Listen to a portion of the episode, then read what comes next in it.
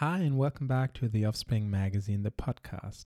I'm your host, Marcel, and today I'll be speaking to Lindsay Ejoh, who's a PhD candidate at the University of Pennsylvania in the US. We'll first dive into PhD life in the US and her research in the field of pain neurobiology. And then we'll focus on Lindsay's big passion besides conducting science, namely communicating science. Lindsay is really a great science communicator, so stay tuned to learn what she's got to say on this topic. I hope you'll enjoy this.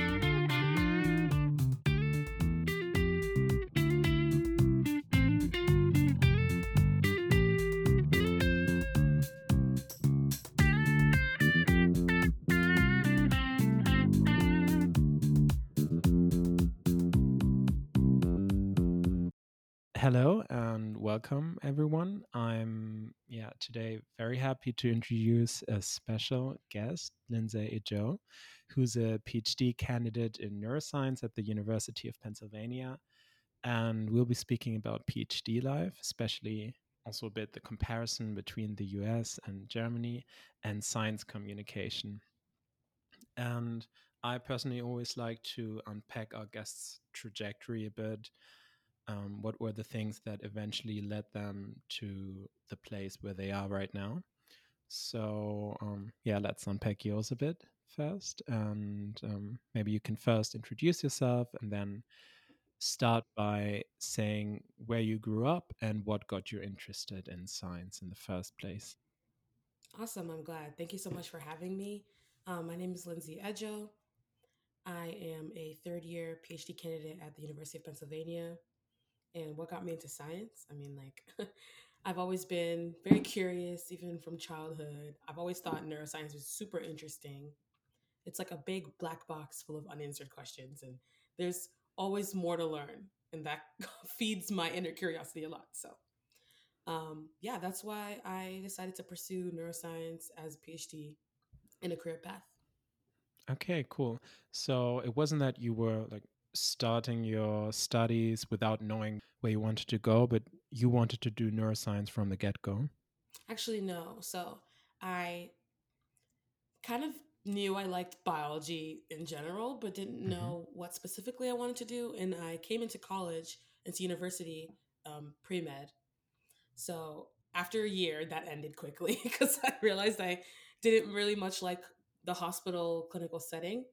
But um, after taking introduction to psychology and a couple of neuroscience classes, I decided that like that was the most interesting stuff that I was encountering every day in school and decided to pursue that and then research in that field as well rather than like the clinical side of it.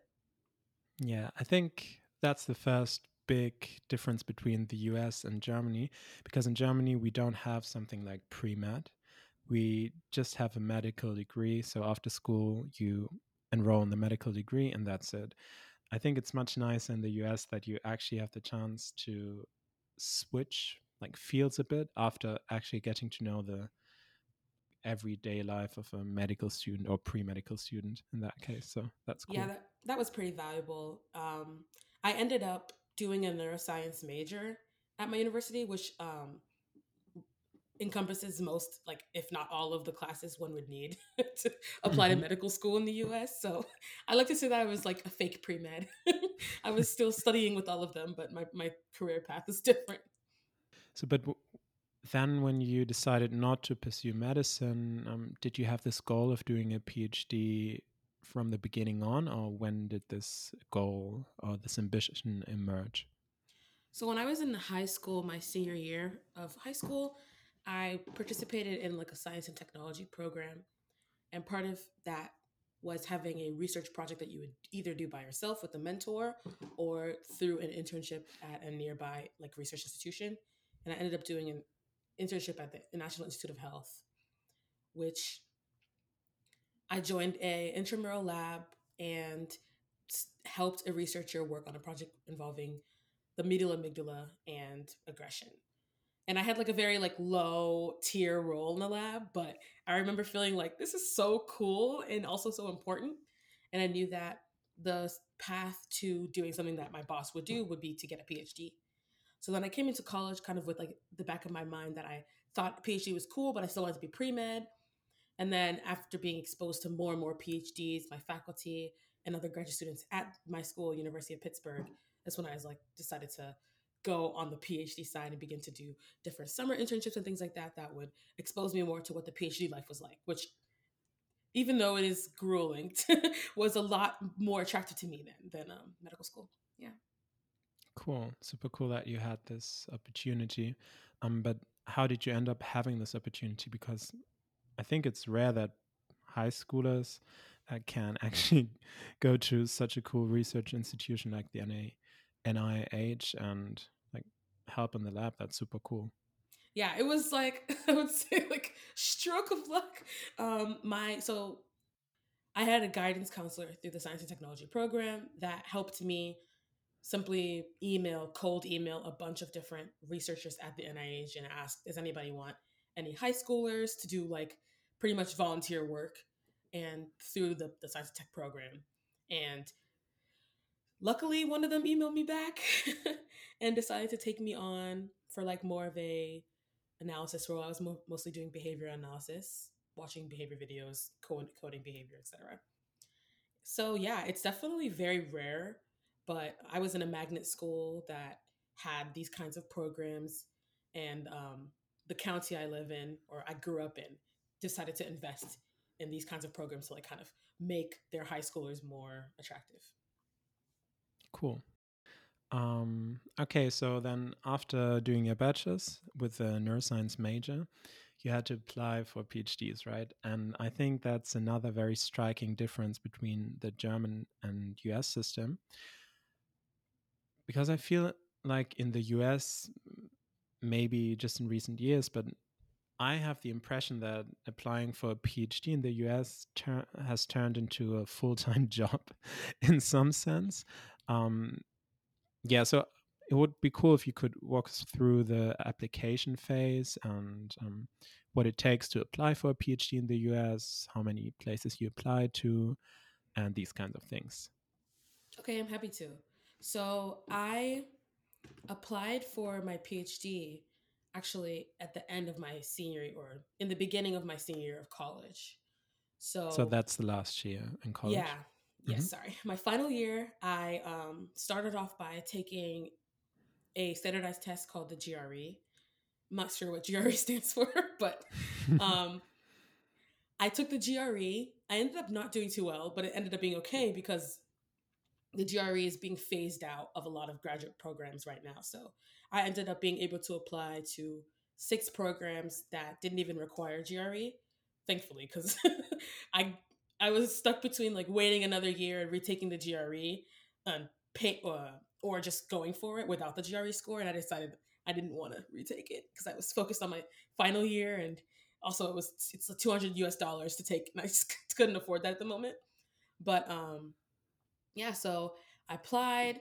I reached out to my research mentors. So throughout college and like I mentioned, high school, I joined and partook in a uh, three or sorry four or five different research projects, um, all no- about psychology or neuroscience or biology, and I was able to ask three of my research mentors from those experiences for recommendation letters and um, I would say that for US PhD program, at least in neuroscience, the most important factors I'd say are your research experience and your um, your recommendation letters. So secure those. Another thing that was important was writing my personal statements and my research statements. Um, so I did that over the course of that fall.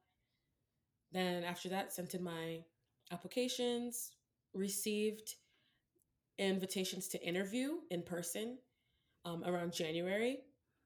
And then I visited the schools about, I got, I applied for six programs and I visited three to interview, was invited to interview. And after that, I was in, I was accepted into two and waitlisted for one. And then I just picked the University of Pennsylvania at the end. Cool, great. Mm, but then you were kind of lucky to um, have the opportunity to pursue PhD directly after your bachelor's, right? I, I hear about many people that lack um, maybe the um, required research experience and therefore have to do like a post-bac phase one or two years before they actually get into um, a PhD program. Yeah, I'd say that I'd say that I was fortunate to attend the University of Pittsburgh, which is an R1 major research institution. And therefore we, I had like a lot of opportunities to do research on campus and was able to do summer research as well. So I ended up racking up enough hours and experience that I became competitive. But a lot of times that's not um, a reality for many students that go to small universities, liberal arts schools, come from community college, just have less time to kind of build that research resume. But I will say that it's not rare to start your PhD directly after undergrad.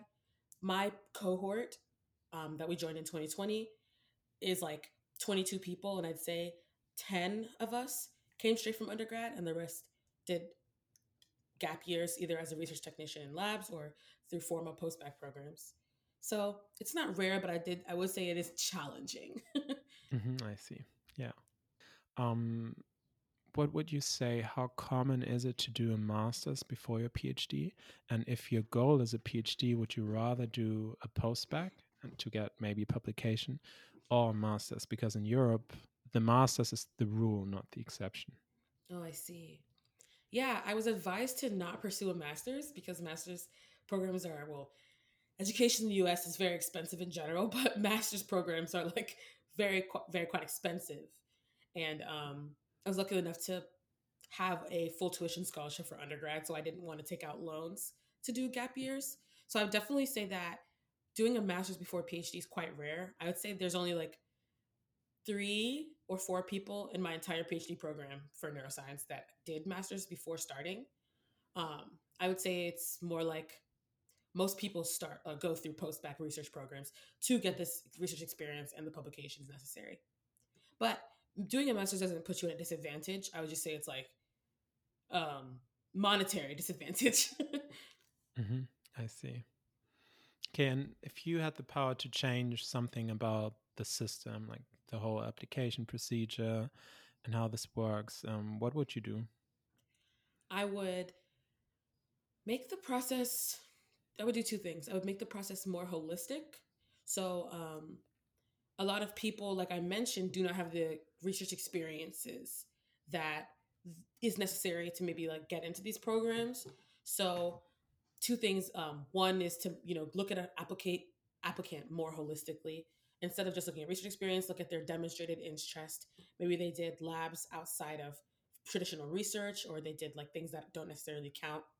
Maybe giving more weight to those, but also just providing opportunities for undergraduates to pursue research in the first place. Um, it would be good to have pipeline programs for students that are in community colleges or lar- larger school or sorry smaller schools to be able to get the experience they want. I would also abolish the GRE because the GRE, the standardized test that we take, is not necessarily related to what we'll be studying in, in our PhD. And it's also been proven to be a poor predictor of graduate student success.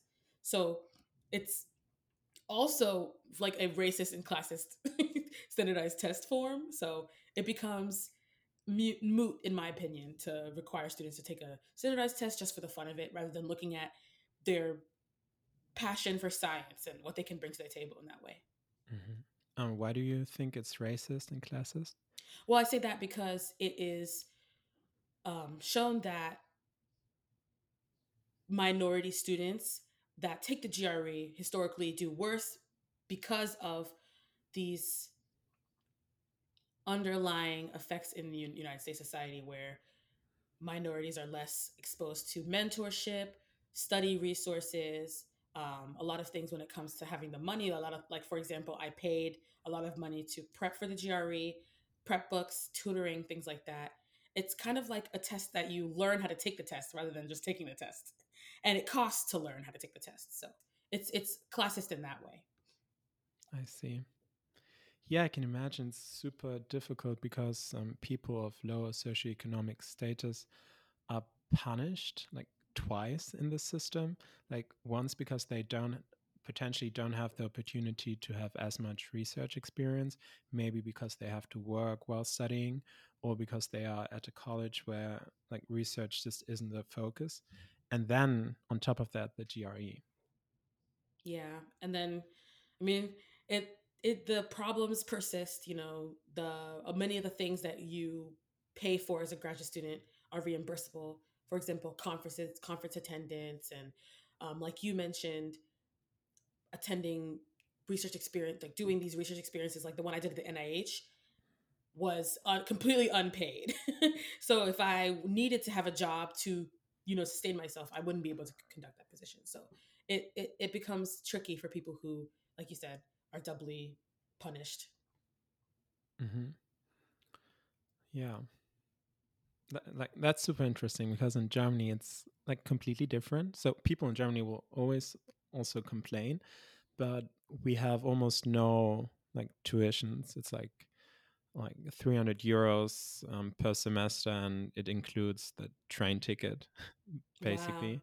so like from a german perspective hearing this always sounds a bit ridiculous in a sense um, oh my gosh yeah. meanwhile my undergraduate um, tuition was 28000 k yeah. tuition only per year that's ridiculous yeah yeah that's why i actually wouldn't have been able to attend my institution if not for that scholarship I see. But how do people handle this that do not have a scholarship and don't have rich parents? so how do people usually do that? Um, yeah, they take out student loans. It becomes very detrimental because you end up paying these loans off for the rest of your life. I mean, that's it. That being said, if you don't do postgraduate studies like a master's or any something else like medical school, that costs even more money. But yeah, most people just take student loans and pay them off slowly and just deal with it for that education. Wow. Okay. um, how does this then change during the PhD? During the PhD, you're paid, right? Yes. So for, I would say for biomedical science PhDs in the US, those are guaranteed to be paid. Um, you either might have some sort of teaching assistantship or a research assistantship where you TA for specific classes or even teach courses for undergraduates or graduate students. And that's like your payment. Um, other programs that have more funding don't necessarily require you to TA for that long, um, and they just guarantee you funding in general. And the money will usually come from the institution. For the like, for in my case, my first two years were paid by the institution through like undergraduate students' tuition funds, and then the rest of my PhD is being covered by my lab. Mm-hmm. Okay. And then I think uh, in the US, there's also a difference, like a, an official difference between being a PhD student and a PhD candidate, because I guess you have to do some coursework before and have to pass a test. Could you maybe elaborate on that a bit? Because in Germany, we don't really have that. I think because we have our master's degrees, and then doing a PhD, you're basically, technically, we don't even know the difference between PhD student and candidate. We're just PhD candidates from the get go. I see. Yeah. So we have something that's equivalent to a master's, except you don't actually get a master's, called the candidacy exam. Um, two schools or different programs do it differently, right? So some programs have you take a written exam and then also do a research proposal and defend that. My program only requires a research proposal. So I wrote a proposal for my thesis project and defended that in front of a committee at the end of my second year. And then the committee liked it. I was able to answer their questions and they I was from then progressed to candidacy. So at that point I had taken all of the classes I need for my PhD as well as done my candidacy exam and then at that point you're ABD which means all but dissertation. All to do next is just, you know, do my experiments and propose. which could take yeah, right, yeah, which could take years too, but okay, great. Um, yeah, then let's dive into your PhD work a bit. Uh, what is your research actually about? Yeah, so I study neurocircuit mechanisms of pain and pain relief. My lab is generally interested in how the brain represents the experience of pain and how that's encoded in different specific neural circuits. We're really interested in opioid sensitive circuits in the brain which are involved in pain and pain relief. My specific project is looking at a natural form of pain relief called placebo analgesia. So there are two ways that you can induce your own pain relief. One is through stress and adrenaline, and two is through like expectation, this placebo effect. So the placebo will actually cause a release of natural opioids in your body to relieve your pain. Mm-hmm. Yeah. So my project seeks to understand the neurobiological mechanisms of placebo pain relief so that we can look work towards building safer non-opioid therapies for chronic pain. Cool. Like that's super relevant and also um, has a clear application, like medical application. But uh, you're studying this in mice, right? Yes, I do study mice. Okay, so then maybe it's a naive question, but how do you study placebo effects in mice in this context? Yeah, that's a good question, right? How do you make a how do you assess a mouse's expectations? How do you make them expect something as specific as pain relief? This can be done in different ways. Historically, it's been done by training using Pavlovian conditioning, right? To train mice to expect pain relief in certain contexts. So a lot of people will put a mouse that is in pain in a context like a black box that has a um, where they'll get okay. So people will, for example, give that mouse that's in pain a morphine drug to relieve its pain and make them associate that pain relief with that specific context, that black box. Meanwhile, they train the mouse to expect pain in a different context, maybe a black box with white stripes or something like that, right? After that, the animal will learn that that context is associated with pain and the other one is associated with pain relief. Afterwards, you can give the mouse saline. Don't don't give it any drug at all. Put it in the context that expects pain relief, and even though it's not receiving any pain relieving drugs, it will display less pain behaviors. So, what do these pain behaviors look like? It depends on the kind of pain it's in. An animal that, for example, is sitting on a hot plate um, will lick their paws, will guard them, will make moves to escape, and different things like that that we can assess and quantify and compare between animals who were taught, were trained to expect pain relief, and those who were not. Okay, so um, you're basically saying that the pain relief will be linked, or pain and pain relief will be linked to different environments. Yes. And then um, this association can then be used to study, for instance, the neural mechanisms of placebo pain relief. Mm, yes. Can you maybe walk us through like your experimental setup? So, um, how exactly will you do this, and what will be the readout in the end? So, which brain regions will you look at, and how will you do that? Yes. Yeah, so, my project is looking at actually a novel model of placebo analgesia that is interesting and exciting because it's drug free. So in this case, we have, like I mentioned before, two different environmental contexts that are right next to each other that the animal can run freely between. And in this case, the context on the right side, so it's a two chamber apparatus, right? So the context on the right chamber is underlaid by a hot plate and the context on the left chamber is underlaid by a like regular room temperature or body temperature plate. And the animals are placed in the hot plate, are able to run to the like cooler, safe side and form this association that when they perform this action and move to the other side of the chamber or to the other side of the paradigm, they experience pain relief from the right side that was hot. After this training, we put the animals back in the chambers where actually this time both chambers are hot. So the animal will run from the hot side to the supposed cool side, which is now hot. But we find that after learning, the animals are performing less pain behaviors in the safe associated side, despite the fact that they're still sitting on a very hot plate. That's so cool. It's absolutely amazing. And it was like um, also when we first saw the animals like run over they're just sitting there. They still perform like reflexive pain behaviors like you know how you touch a hot stove and you pull your hand back? Like they still perform things like that but they don't seem to pay attention to their pain. They don't lick. They don't seem to want to escape and they actually stay on that side for a longer period of time than uh, non-conditioned controls.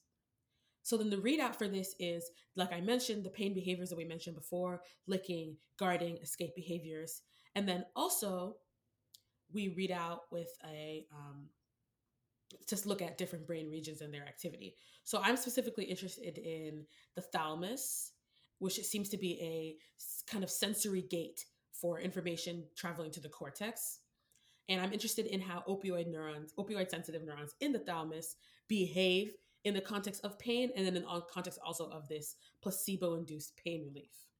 How do you access those neurons? So, how do you record from them?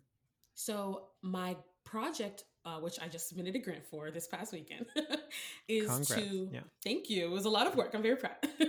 but um, my goal is to perform fiber photometry or calcium imaging in these neurons. So what that means is where we inject a virus directly into that brain region through the skull that will cause the neurons, the opioid sensitive neurons in that region to express something called GCAMP, which is an indication of neuronal activity.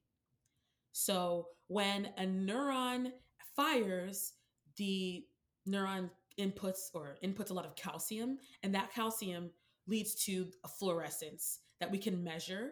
So pretty much we're able to measure population activity of these neurons in the thalamus in real time as the animal is awake and behaving, awake and behaving. Okay. So simply put, you're able to have a sensor for activity in this specific population of neurons and will then be able to, while the animal is behaving and experiencing pain or pain relief, um, track this activity in the end. Yes. We do plan to extend this past the thalamus to other parts of the brain that are known to participate in pain and pain relief as well. I, as a molecular neuroscientist, I'm always astonished by, yeah, these incredibly smart behavioral paradigms to study this. So th- this is super cool that you, um, I mean, I guess you build on other behavioral paradigms, but did you or your group come up with this specific paradigm on your own, or um, did you take a paradigm that was used in a different context and just applied it there?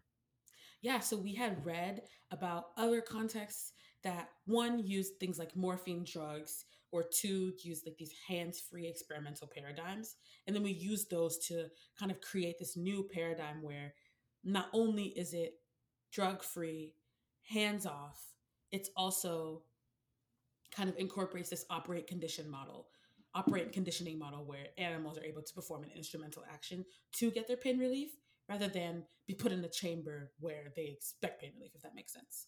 So, yeah, we built on previous models that we saw at different conferences and papers to kind of optimize our paradigm. Okay, cool. And I think it will also be interesting to um, understand why it's particularly handy to use mice for this kind of research. Yeah. Um, so it's a big question, right? Why do we need to study pain relief and placebo in mice? Um, humans can have the placebo effect as well.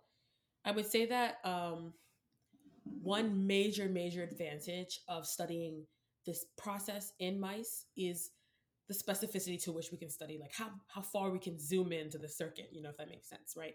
Because the process of studying or injecting a sensor into this brain region to study the activity in the area is is very invasive.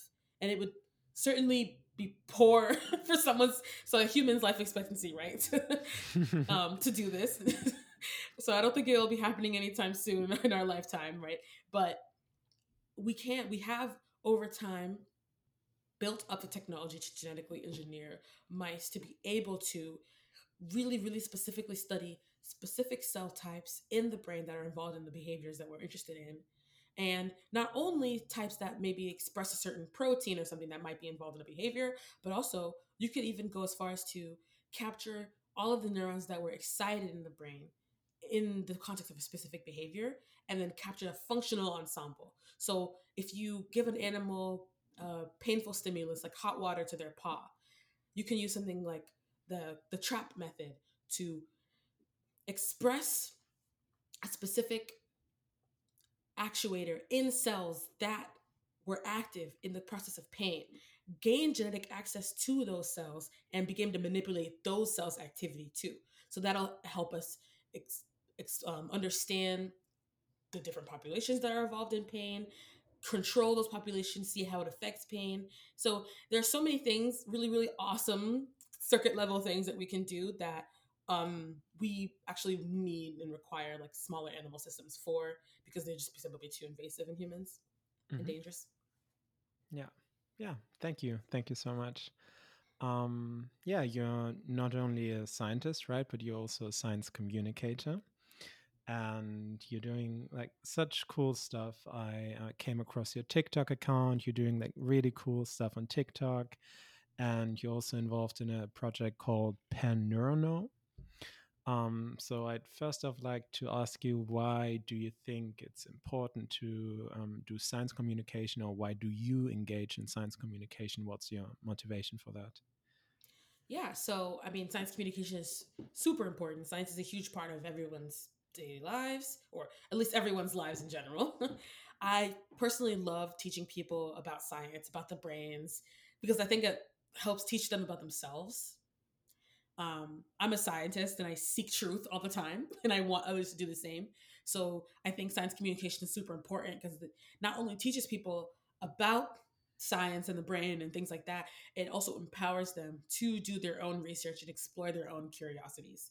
And I think it's fun to like encourage people to seek truth too. So that's mm-hmm. why I personally like, really love doing science communication and want to supplement my PhD and my future career with that as well. Yeah, cool. Yeah, I always think, like, especially during the pandemic, it became really apparent that maybe not the science itself is the most important thing for the general public, but scientific thinking and, um, like, as you said, seeking truth and um, rethinking, being aware of biases, these kinds of things that you learn in science are super important. And I think by teaching science to a general audience, we also teach the process of accumulating new knowledge and the process of science in general. So I think that's super important. Yeah, there's a lot of issues that we face where the public doesn't trust science and doesn't trust the different outlets that teach them science. So I think it's super important to like teach people who and who they can't trust, you know, help people understand what's true and what's not so that we can battle misinformation and overall increase public trust in science. Yeah. Yeah, definitely. Um yeah, so what exactly is Penn NeuroKnow? Yeah. Um that is a blog, an online blog that me and another graduate student at the University of Pennsylvania run. Um, we aim to break down the brain for people to understand. So every week we have different PhD students in our neuroscience department write different articles about things that they're interested in, or new research, or old research, and anything about the brain that they want. And we publish it, um, or it goes through an editing process, which me and another student lead, and then it's published on our blog a week later. So we just have weekly content coming out, and it's just uh, another way for us to, you know, spread the word about the brain. Super cool. How did you come up with this idea, and when did you start doing this? Yeah, I mean, it's not my idea. It was something that was a part of the program before I joined. Mm-hmm. And I was presented it when I was a first year. And I was like, this is so cool. I want to write for them. So I started to write blog articles for the outlet. And then over time, they asked me to come on as an editor. So that's why I still on a leadership role in the, in the organization. Okay. So this is a student organized, right? Yes, it's completely student run, but it is funded by the neuroscience department. Okay, so you get supported by the university. Yes. Yeah. Okay, great. I think that's uh, super cool. Uh, we'll link this website to this episode here. Um, as I said before, you're also having a TikTok account where you share very cool videos, also share um, like videos on the day of a PhD student and these kinds of things. And yeah, I'd be interested to first know how did you come up with the idea to do science communication on TikTok? Because yes, TikTok can be super engaging, but I think TikTok as a medium for complex scientific concepts is also very challenging. So yeah. Yeah. Um honestly I would say it was random. I I think I started off doing like a day in the life video because I saw people do it with their different fields, and I was like, I want to show people what it looks like to be a PhD student and go to go to lab every day and do research. And those videos ended up doing very very well, and people started asking me more about, about the research I do. So then I started to do videos about them, do videos about pain, different forms of pain relief, and things like that. And then end up just getting bigger and bigger, and look happily begin to build an audience. And then I was like, oh wow, like caught fire. Let me keep going. but it is it is true that TikTok is a strange is a strange place. It's also like not a place for people with super high attention spans, but I think that is something of a challenge, right? Because I think for my goal for TikTok was to really condense my research and all these ideas into something that you can learn in 30 minutes, 30 seconds or 60 seconds or a minute and a half, 2 minutes. So, though somebody may not watch the whole video, it's still they still get a lot of views and people will watch and are are interested. And I think that if my goal is to inspire people to do their own research, I think it's cool to get people starting to think about these topics and thinking about how they apply to their labs or their lives. Maybe after that, they can do their own Google search and understand you know, how they might be able to use this information. What I like particularly about your uh, videos is that they are super real. So you not only show the ups, but also the downs.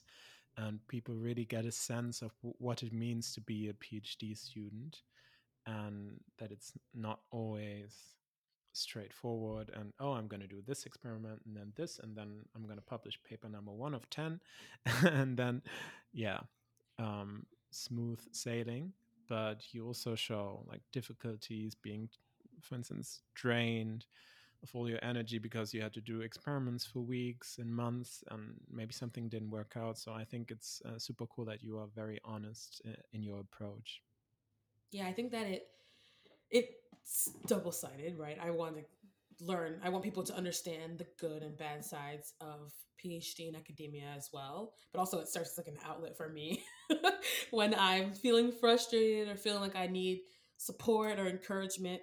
I can reach out to the TikTok community and it and it and it ends up working out, right? People who are also in PhD programs, I'm able to connect with them. We're able to, you know, commiserate together, work towards finding solutions. Like the other day I asked on TikTok, like, I'm having a really hard time keeping up with the literature. Like I find myself burnt out from research and I'm not able to like spend as much time as I would like really, really reading. So people offered me solutions about what I may be able to look into, like using Word to like Microsoft Word to like read aloud text for you. When I learned mm-hmm. that, I was mm-hmm. like, oh my gosh, that's mm-hmm. that really changed my life overnight. Like, so people are able to provide a lot of tips for me as well and for each other in order to build community and work mm-hmm. towards you know our degrees which are grueling but it's good to be able to like build these connections and build community yeah. online to yeah yeah help each other out but that's so cool and so important because of course one side of your phd is to do with uh, learning to do research but the other side is uh, learning to organize a project organize yourself and so on and super cool that uh, the tiktok community can kind of help with that. Um, maybe you can share more of those uh, reading tips because I also have a hard time keeping up with the literature, as everyone, I guess. And the more interdisciplinary your project becomes, the more difficult it is, I think. Yeah, for sure. Um, you want me to share them right now? I'm happy yeah, to. Yeah, please. yeah, other people, other people mentioned listening like i mentioned so instead of reading things out loud listening to audio versions of what you're reading so you can read things faster or maybe when you're not when you're in commute, when you're not able to really like hunker down and look at paper and things like that. Another thing I was offered was annotations style reading where you can use apps like Notability or OneNote to kind of annotate your PDFs of your papers as you move on. Another piece of advice I was given was to not take it all at once, right? It's okay to only read a little bit at a time. So somebody mentioned, how about you just say, strictly, I will spend 20, 30 minutes reading today. That was what I will do. I will do nothing else in this time. I'll put my phone away. I don't need to be in lab, things like that. Um, finding the best environment for reading, you know, kind of setting yourself up to be successful in like your everyday reading. Another option was Google alerts, Google Scholar alerts to be able to be pinged into the the most recent research in your field according to certain keywords and things like that. So I got a lot of really really good tips and um yeah I'm, I'm excited because i can use this platform to like reach out not only when things are going well but when things are going when things are going you know less than ideal mm-hmm. yeah very cool um could you maybe walk us through the process of creating a TikTok video, like a 20, 30 second TikTok video? Yeah, I mean, it depends on like what my goal is. Um, sometimes I'll be if if it's like a science communication topic I want to teach people about, it'll mostly be like I am interacting with science either through work or on the internet, and I'm like, oh, this is this one fact is like really interesting. I want to talk about this, and I'll think about it for a few days, do some research, and then write a script, and then I'll just record that script whenever I have the time, edit it, and then post on the internet. Um, if it's like a day in the life, it usually is just like at random times of the day i'll pull out my phone and just record what i'm doing. Sometimes if i'm doing like different tissue culture not tissue culture but like tissue processing work or different imaging work or something that doesn't directly relate images or sorry directly re- um, include animals because i'm not allowed to record and post animals but like which i don't think people want to see that anyway especially because i work in a pain lab. But like um i'll just pull out my phone and record as i'm doing things and then edit later and think of like a story for what I want to talk about. Sometimes I'll talk about what I'm doing in the videos, or sometimes I'll talk about different aspects of the diff- the PhD process in a voiceover while showing me doing lab work and things like that. Mm-hmm. Mm, how long does it usually take you then to to create one video? Honestly, if I'm like just filming at random parts of the day, at the end of the day, I probably give it like an hour, an hour and a half to edit and um, record the voiceover and post it's not too bad. It's really not too bad. It's it's very doable, but like it's at the expense of you know mm-hmm. other hobbies or activities I might be they're going that like in the evenings or something like that. But it's okay. It's pretty fun. I really like it. Um, do you maybe have a piece of advice for PhD candidates that maybe dally with the idea of getting into science communication? Yeah, I mean, I would say if you really share this passion for communication, I would say just go for it. Um, if you're worried about what it's going to look like or sound like in the beginning, definitely reach out to your peers or people in your community for feedback about what you do. But I would say just shoot your shot and go for it. If you know that there's a outlet that you want to write for, apply. If you just simply want to make a video, walk to you don't have to have a ring light or fancy technology or a fancy mic. Walk up to your window where there's good lighting hold your phone in front of your face and just speak right? Because people one is like it's easier for people to commute like sometimes to engage with science when it's being spoken at them and not an article that they're reading. So that already gives you an advantage. If you're excited about it, that will show in your video. And I'll just say, just go for it and use the resources that are around you to kind of hone your craft. But definitely, if this is your passion, I say, do it and see what happens. It, it really might end up going a lot better than you think. Mm-hmm. Yeah. My goal was not to be like TikTok famous or even really like to have that many followers. I was literally posting randomly. So it ended up working out a lot and it's helped my career a bunch since then. Yeah, cool. Yeah, it was a bit similar for me because I've been thinking about um, being a host on a podcast for a very long time, like a science podcast, especially. And I was always like, okay, in two years, I'm to start this. Or in two, in one and a half years, I'm to start brainstorming ideas and try to find people or whatever. And then at some point, I came across this um, podcast and then I was like, just just send them a mail and see where it's going and then things uh, turn out to happen much faster than expected. Yeah. Yeah it's like there's there's power in making that first step and you never know what what opportunities will come. And you're a great podcast host so i'm very happy that oh, you decided to, to pursue this. Yeah thank you very much. Mm, what are future science communication projects that we can expect from you maybe a neuroscience Ooh. song. I, I heard you singing as well. Yeah, so I also sang something I failed to mention this whole time was I was a music major as well in undergrad. Oh wow! And I'm like very musical. Like there's guitars in the background of the video right now. Like I play mm-hmm. guitar, play piano, I sing, and I write music. So I do like want to incorporate music into science, but that's the thing that I'm currently like scared of starting. Right. so I definitely need to make that step. I want to like kind of communicate science through song and see if like that could be fun and entertaining. Um, I'm also interested in going to other forms of science communication. Like I think that for a career, I would love to be consulting on different science documentaries, different things about neuroscience. Like, for example, I watch like Netflix explain videos where they talk Mhm. about the brain and they talk about all these different things, and it's like not as short form as TikTok, but Mhm. it's not as like long as a documentary. I think like that would be super fun, like a 15 minute little mini TV series about you know different topics in the brain. I would love to be involved or create something like that or produce something like that, whether it's targeted for you know adults or children. So I think that that could be really fun to get into in the future.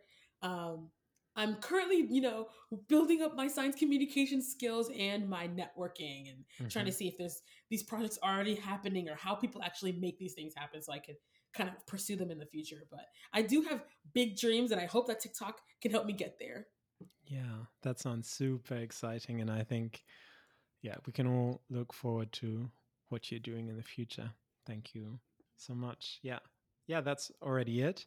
Um, this was like loads of fun. Thank you so much. Um, I'm really looking forward to your future SciComm work.